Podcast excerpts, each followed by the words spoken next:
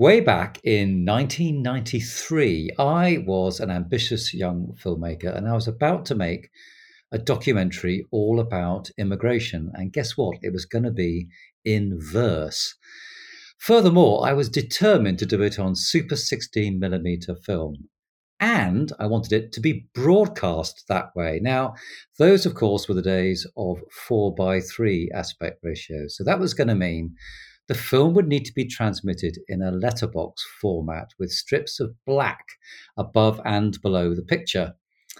This film was going to be for the BBC, and incredibly, my request to shoot and transmit 16 by 9 went all the way to the top, to the Director General himself. And after a couple of weeks, his answer came back. Permission was denied because to quote him, the British public pay for their whole screen to be filled with picture. So, being a director, I of course went for a creative solution. How about I put all the text, the name captions, and some of that poetry in the black letterbox, both above and below the image. Now, that was deemed acceptable, and my film was duly broadcast, and indeed, it won a British Film Institute Award for Innovation. Now, directors from that time will all have stories much like this because those were the days when tech innovation in media was firmly in the service of creative innovation. But in this DPP podcast, we ask is that still the case? Or is tech innovation now about something far more fundamental? Is it table stakes for business survival? Welcome to the latest DPP podcast. And there are two of us here. My name is Mark Harrison. I'm the CEO of the DPP.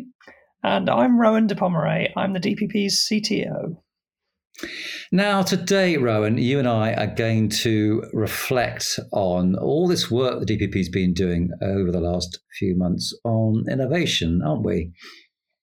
Yes, indeed. There's there's been quite a theme running for a, a, few months, as you say, since the start of the year, and it's it's a theme that's pretty close to our hearts, isn't it, Mark? Yeah, because although you and I are approximately 140 years apart in age, nonetheless, uh, we both had roles that, one way or another, were all around trying to drive innovation pretty much in the same kind of decade about kind of 2007 to 17, I'd say.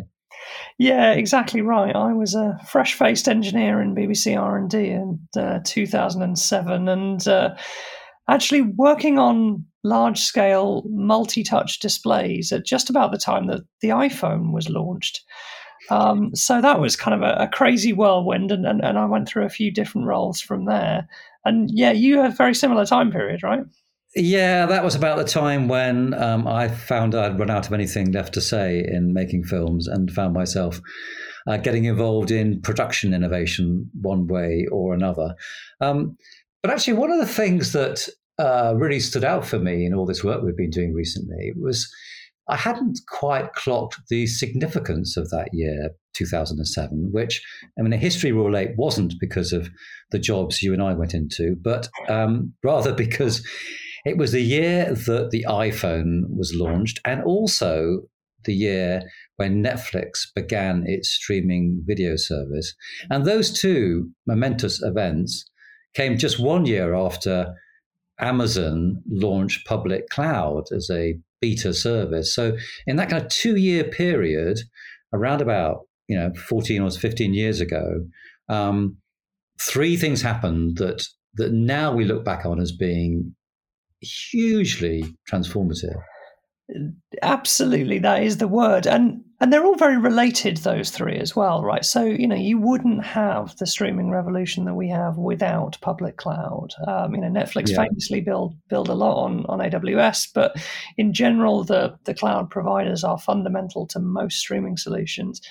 Um, and and equally, I would say, you know, if you look at the the iPhone and the the mobile phone, the tablet these kind of client devices, equally, they would not be what they are today without the cloud. You know, that, that sort of push towards these these powerful but simple little devices in our hand, backed up by incredible processing capability in, in these centralized cloud locations, really laid the foundation for a whole new generation of, of software and services that we all take for granted now. Yeah, it's uh, so true. I mean, I really remember when I first began going to CES and, you know, the I- iPad was launched and then the following CES, there were 200 product launches of other tablets, and yet none of them, none of them had had spotted what the iPad had done, because the iPad actually was trying to force consumers into a world of cloud-based apps, and all these other tablets were just basically touchscreen computers. Yeah, exactly, and it, it is a whole shift in, in the way that we think and the way that we use devices. I mean, of course, you know everything that's uh, that's old is new again. I suppose in some ways it's not a million miles away from the early days of computing with mainframes and terminals. But uh, mm. but that thing of of placing a huge amount of technology in a central location, but with just the right amount of tech in people's hands in their pockets is is a really remarkable combination that has changed the way that so many different tools and technologies and even industries work. Yeah, but maybe just as it took us quite a while to realize the significance of you know of those launches for the professional media industry. Um, so the iPhone in particular was perhaps a bit of a distraction because I don't know about you, but my recollection of, of that 10 years or so from 2007 was that it felt as if the media industry was just obsessed with the notion that some device or some very particular specific technology would come along and it would completely transform the way that consumers um, wanted to consume media and indeed that would transform the way that we made it. you're talking about new forms of storytelling, aren't you, Mark? That's, oh, God, well, yeah yeah, you, you know that's my kind of hobby horse. As soon as I hear, as soon as I hear that term, I kind of reach for some weapon that uh, can have a very violent impact. No, um, but, yeah, but but you're right. You know that whether it was, um, you know, the the the tablet, which has sort of been pretty impactful, but but then you know 3D uh, television and VR goggles for for consuming content, and yeah, you know, there, there did seem, yeah, it did seem to be this obsession that that we were going to have some fundamental, groundbreaking, massive change um, enabled by a new device. You're absolutely right, and I think what we've actually seen is um, is these sort of general purpose devices um, combined with great software experiences um, that enable continual improvement, continual innovation across um, you know everything from from uh, games to productivity tools to, to media consumption. Uh, yeah, but what was I think particularly kind of weird about that time was that it was as if everyone had spotted that consumers could change everything for us um, by what they did. And yet somehow most people were missing the point because the way they were changing everything for us was they were consuming streaming video that was coming from the cloud and often on their iPhone or iPad. Um, but we we somehow thought it was going to be that they were going to demand that we made content differently, mm. and and and it was as if that was some kind of that was still a hangover from that period that that I described at the beginning when in the end all tech innovation really came from what it was that the creatives wanted to do with how they were making their stories. Well, yeah, you know, we've we've commented before that that there's been a, a big shift in our industry from from the professional media organizations driving change, whether that's color TV or HD or widescreen or whatever, to, towards consumers really driving that change. But I always think it's interesting to compare and contrast with, with the music industry, right? It's if you look at the shift towards digital music distribution, there really wasn't so much kind of discussion about new forms of content. It, it was mm, all about yeah the, the distribution mechanism. And I remember huge arguments over, you know, whether this you know, crappy quality 128 kilobit MP3 music that was available on iTunes was ever going to be, um, it was ever going to cut it with consumers compared to uh, compared to CDs. And what we found is that every single time consumers will choose convenience. They will download the content they want, they will consume the content they want on the device in the location that they want. And it's amazing that it took us so long to realize that the same would be true for video, right? All people want is to watch the program they want to watch wherever they are when they want to watch it. Yeah, gosh, you're so right. That's so well put. And and of course, that quality will always improve. You know, I, I can remember a period of my life when I was I was head of multi platform production at uh, the BBC. And to my shame, I actually was taken in by the argument that there was something fundamental about online video that had to be rough and ready and low quality. And I was beginning to wonder should the BBC sort of change the way it made some of its content to be all kind of rough and a bit rubbish? Mm. And it's like, no, no, no. That just was because it was the early days of web video. That's why it was poor quality. And of course, it got better because things always get better.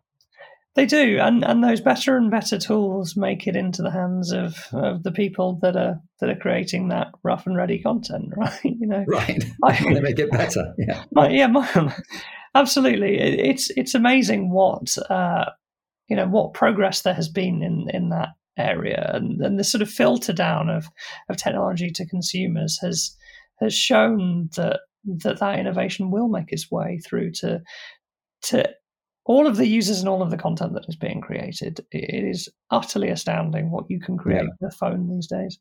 Yeah, yeah, yeah. But in the middle of all this, this kind of obsession with device innovation, uh, you and I, and I think this is probably where we first met, wasn't it? At least knowingly. I think so did, did, were both heavily involved in one piece of innovation that wasn't about devices. It was actually about, you could say, business transformation, if you want a grand term, which was the move to file based delivery. And that's actually a kind of, it's a good news story about innovation, isn't it? I, I think it holds quite a few still quite useful lessons. I think it does. Um, I think what it shows us most of all is that innovation is successful where it solves real problems or delivers real improvements. You know, there was a real world challenge around delivery of content on tape. Um, yeah. and, and actually, it also shows the value in many ways of a catalyst. Um, so, you know, famously, the uh, the tsunami that hit the Sony factory that was producing all of the HDCAM SR tapes that we were all using to deliver yeah. programs um, created a, a supply constraint that accelerated the need to make changes that, frankly, we all knew we needed to make anyway, right? Yeah. In, in, just the same way as the pandemic in the last year has accelerated a bunch of change that people were were planning to make.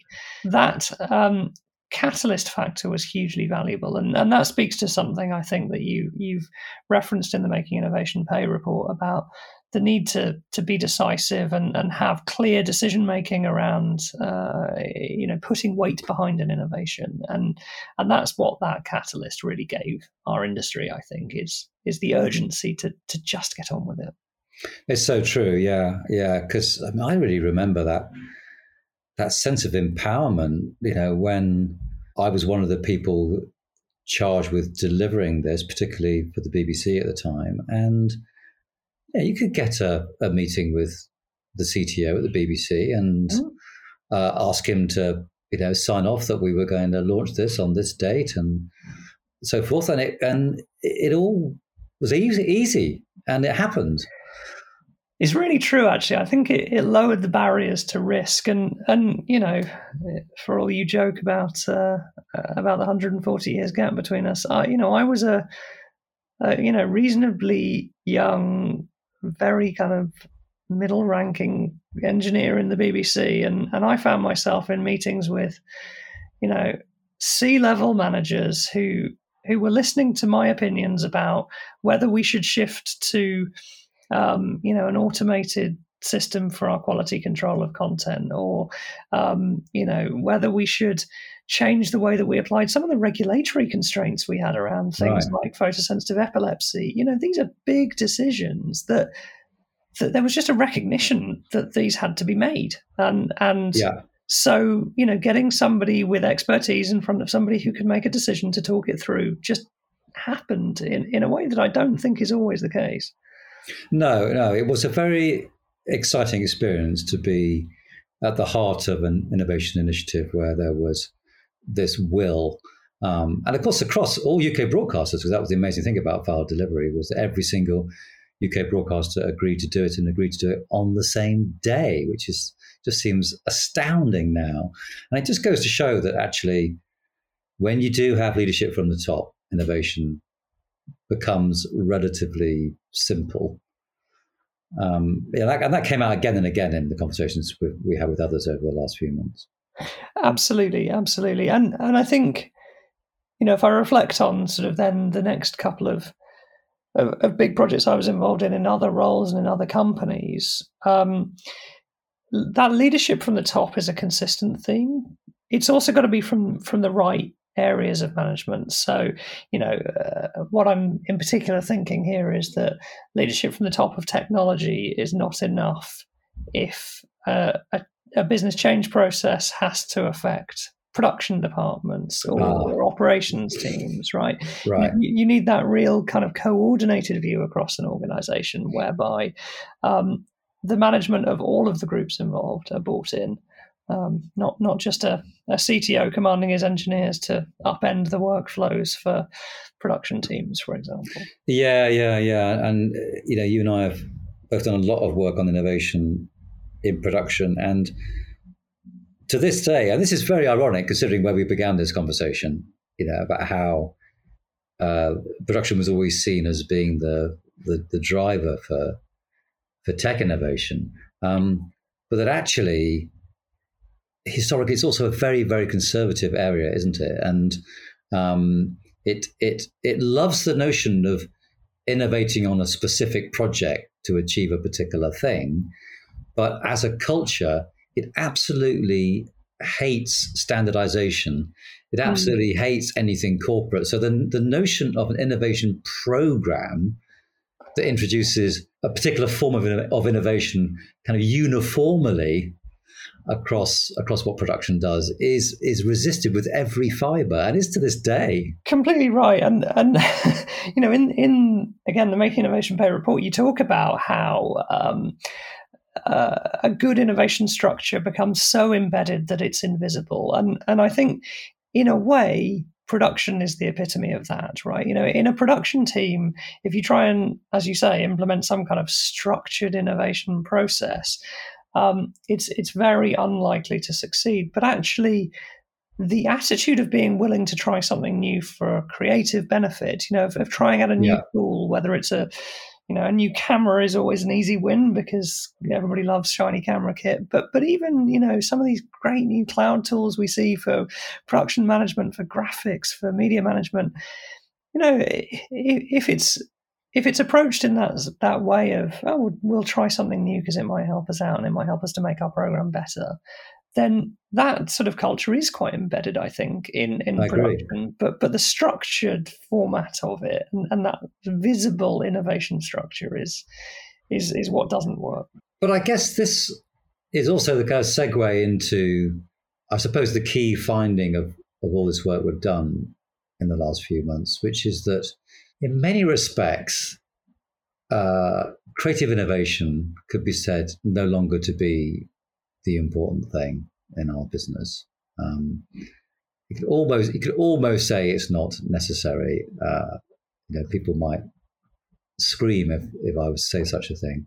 Um, uh, what I mean by that is that um, obviously particular filmmakers will will go on finding brilliantly creative solutions to how to tell or deliver their particular story.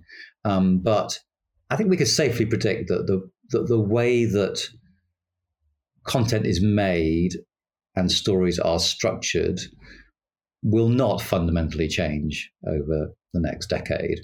Um, however, I think we might look back in 10 years' time and say, oh my word, there were innovations in what, what happened to content after it had finished being crafted and had been delivered, uh, ready for, for an sure. audience that, that were seismic. For sure. I mean, I you know I absolutely see upcoming innovation in the way that content is is delivered and and recommended and consumed and and all of those kinds of things. I've no doubt there will continue to be evolution in in the the ways that we create that content you know to to throw in all the cliches you know evolution versus revolution I, you know i don't think there's going to be a revolution in in the simple process it's not a simple process but in in, in the basic yeah. components of the core process television yeah. program of, of, telling a story um, but uh, but yeah, I mean, uh, I, sincerely hope there will continue to be gradual improvement and, and, innovation in in different areas. And certainly, if if I look around the DPP membership, then I, I see that happening. So I'm, I'm sure it won't stop. But yeah, it's it is that that understanding that innovation doesn't have to mean a massive change overnight in in the way that you know file delivery was, or that you know, relatively speaking, the iPhone was um, that that actually a new software release every year is is an important thing. A, a new tool that a, a, team picks up once and finds is great, and then uses on their next show. The, these are these are the kinds of, of, gradual improvements that I think we'll see in content creation. Right, um, but those gradual improvements are, I think, already much more evident in the later parts of the supply chain and in the way that um, we prepare and deliver content to consumers. Because you know, the, one of the weird things about our business, which I don't think people articulate very often, is that is that we make content, as we call it, and deliver it, and then we're going to make it all over again.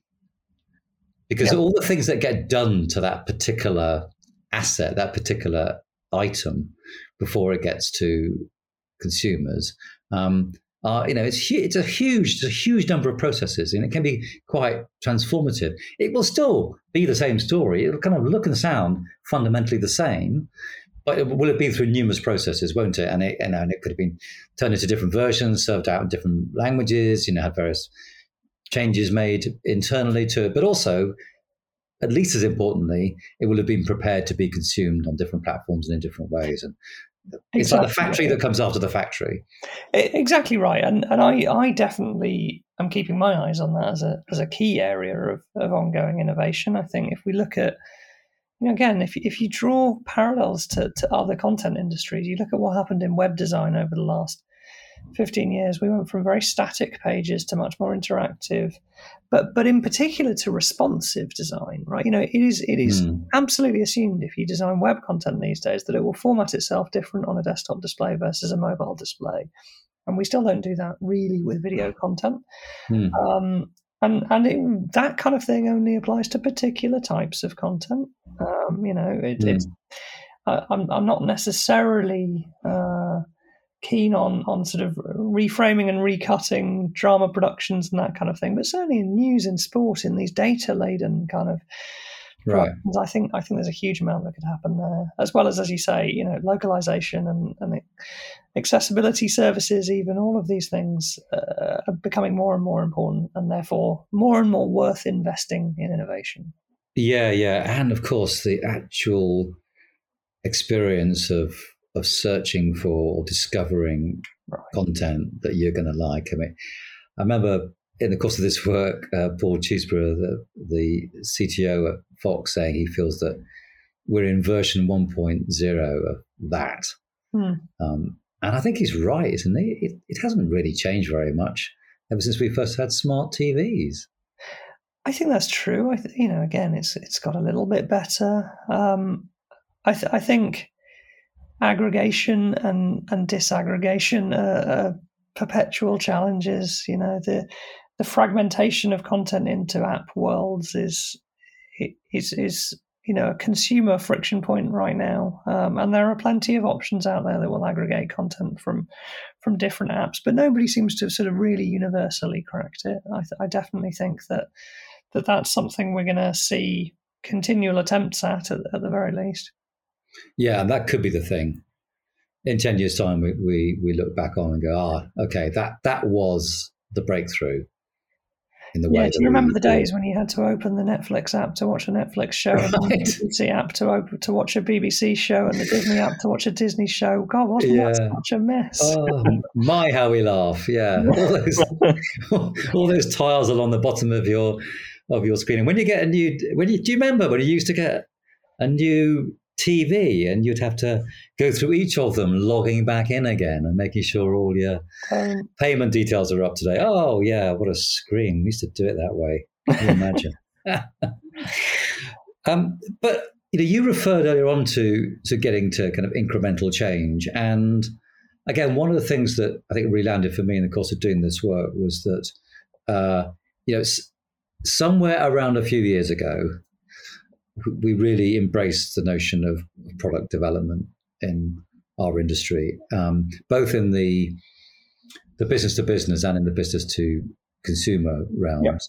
And th- at that moment, that was kind of when this this slight confusion about between innovation and invention got broken, wasn't it? Don't you think that was when we began to understand that innovation can actually be be a, an incremental thing.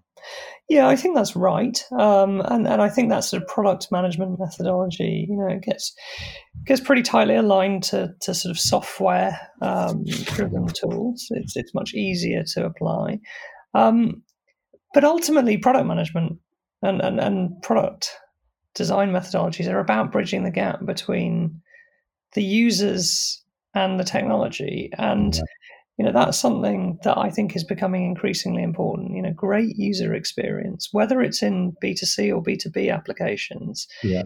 is is a a crucial um, a differentiator. And and you know we've done a lot of work around this recently. Had a lot of conversations around this about you know where is the right line between automated self service and personal connections. Where is the the right line between you know continual improvement and and and um, customization versus uh, you know sort of stability and, and ease of use. And right right. trade-offs are really really tough balances. But there's there's a, a tranche of people whose job it is to worry about this now and I, i'm not sure that that we could have always said that.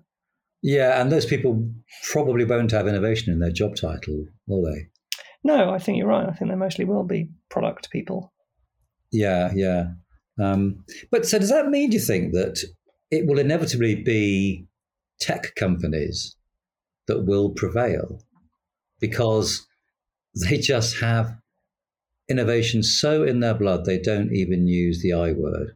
Perhaps.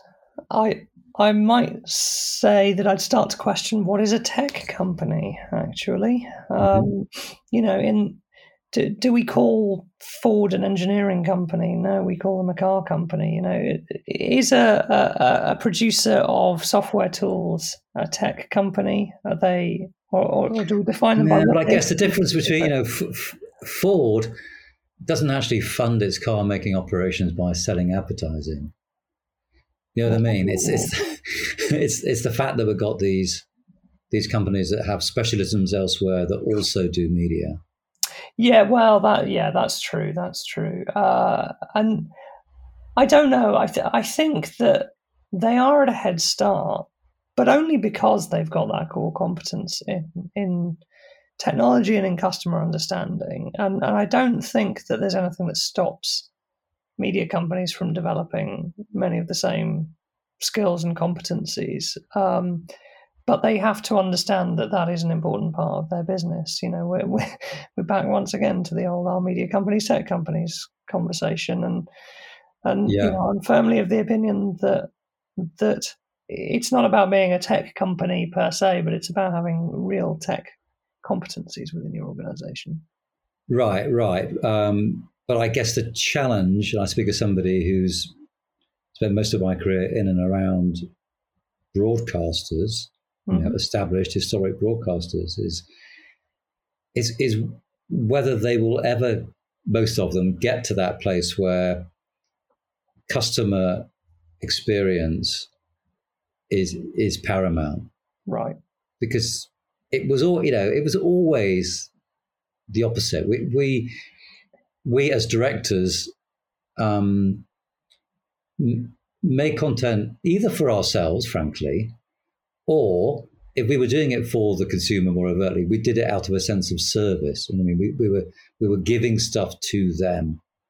Um, we were not kind of wired to think about about what was going to work for them. Now, of course, that was in the nature of the content itself. But when, even when you got down to how they consumed it, mm. of hmm. course, broadcasters were all founded on the notion of one to many. Yep rather than one to one. And even though almost all of them know now they're going into a more of a direct to consumer future, culturally, will they ever get them, their heads in that space? Well, it's a fascinating question, and I suspect there's not a single answer. I suspect that the answer for an individual organisation might uh, might affect whether they sink or swim.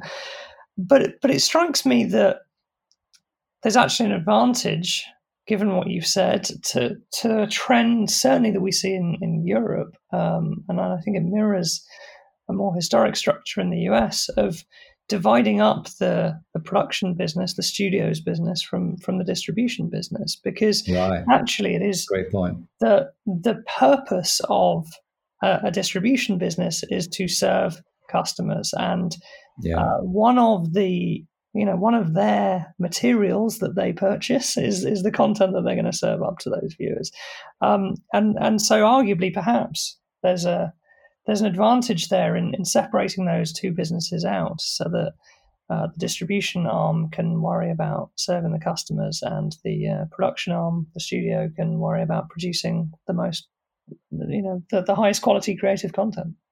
That's a great point, and actually, you know, maybe that accepts that reality I described earlier on of there being sort of two factories. The 1st mm-hmm. one that just that makes the content, and then the second one that makes it ready for the consumer. And you just acknowledge that fact and you separate those factories. Uh, definitely, uh, you know, the integrated producer broadcaster used to be a, an absolute sort of central tenet of the way that that our industry worked. But yeah, understanding that those are two very different businesses and and perhaps the synergies you get from having them under one roof are, are not not enough to offset the the differences between them. Maybe that's a maybe that's a, a key decision point in uh, in our industry. Now, look, uh, we must come to a close pretty soon, uh, but I want to finish by asking you a really mean thing because I haven't prepared you for this. But I want to know, Rowan, in all those roles that you had in and around innovation, what was your most miserable experience? Oh, Mark, uh, there's there's I don't know. Simultaneously, I suppose there's a few, but but I'm lucky that there's there's probably not been anything that's been totally horrific. Um, I think that probably the one that stands out first is traveling quite a long plane journey to go see a client uh, when I was working for a vendor. Um, getting off the plane, having a bad night's sleep, rocking up into a media organization who had brought me and our product suite in to try and help them streamline their production process and simplify everything and, and give them much better uh, visibility of their production process to, to senior management because they, they felt like they didn't know what was going on. I spent the first sort of day or two just going around this business asking people questions about how they worked today and uh, and realizing they had almost no idea themselves. Um, and I think you know the idea that you can bring in any piece of technology to fix processes when yeah. the people don't know the processes when when there's just yeah. complete chaos is something that you know I've seen time and time again in in different situations but uh, but yeah I've I've definitely been sort of placed in situations where there's been an expectation that technology I can deliver is going to overcome organizational mess that I have no control over right right right gosh that must be familiar to a lot of people and uh, I remember Tom Griffiths at ITV once um, referring to uh, the sausage machine of innovation, which is where uh, you know a particular team would accept that if they did something, if they were to do something different in their particular area that would fix things, that would be fine. But it just pushes the problem Yes. down the sausage into the next bit because they've got no concept of the overall mission. And you could actually innovate in 10 different areas and end up with something that was no better than when you began. Absolutely right. Yeah. How about you then? Have you have you got one springing to mind?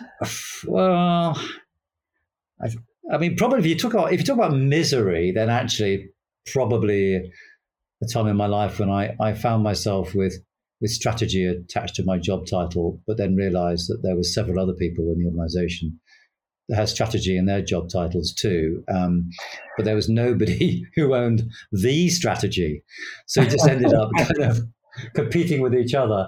Um, but for a specific moment, I, I, think actually, ironically, it would go back to uh, something to do with the way that films get made. When I, I, I had done a pretty successful job at taking my production department when I ran one at one time um, to, uh, to, to digital um, shooting and in HD, right? So I was then sent off around the organization to speak to other departments because I was going to help them to do this. So I went to the drama department and I was trying to convince the drama department that they should now be shooting digitally rather than on film um, and they should be shooting digitally in in HD. Uh, and the the head of drama just looked at me from across the table, and he said, "Mark, don't you understand that when our directors and our DOPs shoot their films, they are making them for their personal show reel on DVD. So all that matters is the image that gets transferred from the telecine machine onto a DVD, which they will arrange to happen in the course of post production. That is all that matters. Wonderful. Excellent. Good to see joined up innovation across the business there. And and a huge regard for consumer experience because as you might recall at that time, as as TVs were getting bigger and uh, and sort of designed for digital content, when you put a film shot on film out, often you get these horrible, horrible artifacts oh, that would happen yes. through transmission. So even though I adored film, as my first story showed, um, that's what, what what made me give it up. Anyway, we must stop this self indulgence, but it's been great fun talking it's, about it. It's always a good fun rambling on with you, Mark. I, I hope uh, some of our listeners have made it to the end. so that's it. We'll be back in a few weeks' time for the next episode of the DPP podcast. Bye for now. Bye bye.